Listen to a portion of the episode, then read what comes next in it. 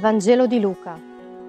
In quel tempo, mentre la folla gli faceva ressa attorno per ascoltare la parola di Dio, Gesù, stando presso il lago di Gennesaret, vide due barche accostate alla sponda.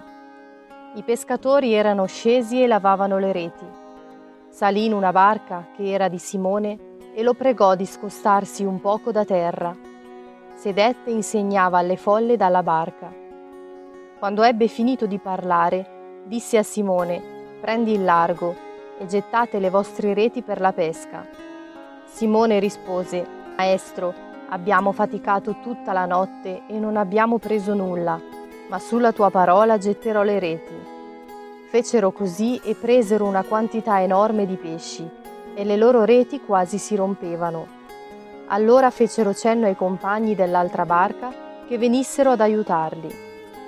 Essi vennero e riempirono tutte e due le barche fino a farle quasi affondare. Al vedere questo, Simon Pietro si gettò alle ginocchia di Gesù dicendo, Signore, allontanati da me, perché sono un peccatore. Lo stupore, infatti, aveva invaso lui e tutti quelli che erano con lui, per la pesca che avevano fatto. Così pure Giacomo e Giovanni, figli di Zebedeo, che erano soci di Simone. Gesù disse a Simone, Non temere, d'ora in poi sarai pescatore di uomini. E tirate le barche a terra, lasciarono tutto e lo seguirono.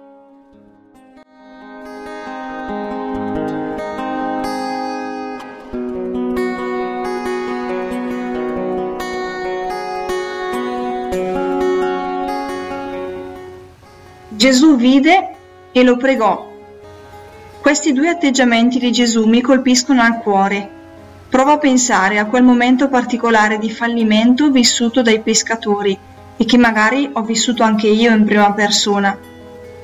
Quanto pesante si fa il cuore e in quei momenti bui in cui ti sembra che tutto sia inutile e sbagliato, non sono certo i comandi, le imposizioni o i rimproveri ad esserti di aiuto, ma è qualcuno che ti vede, ti ama e che ti prega. E Gesù fa proprio questo. Anzitutto vede, si avvicina, sale sulla barca e lo prega di prendere il largo. Sulla tua parola getterò le reti. Simone si fida di quello sguardo, di quelle parole, nonostante lo sconforto. E questa fiducia genera il miracolo.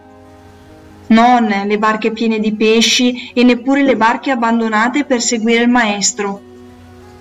Il miracolo più grande è questo Gesù che non si ferma davanti ai miei fallimenti, ma che, se ho fiducia in Lui, mi fa ripartire proprio là dove mi sono arrestata. Quante volte invece la mia mancanza di fiducia diventa alibi per allontanare Dio, per evitare la sua presenza nella mia vita? Il Signore oggi rivolge a me queste parole. Non temere, perché anche la mia, la tua barca va bene, fosse anche vuota. Sarai pescatore di uomini e della vita che riparte. Sarò ancora io peccatrice e fragile, ma capace di raccogliere i fratelli dalla morte per la vita.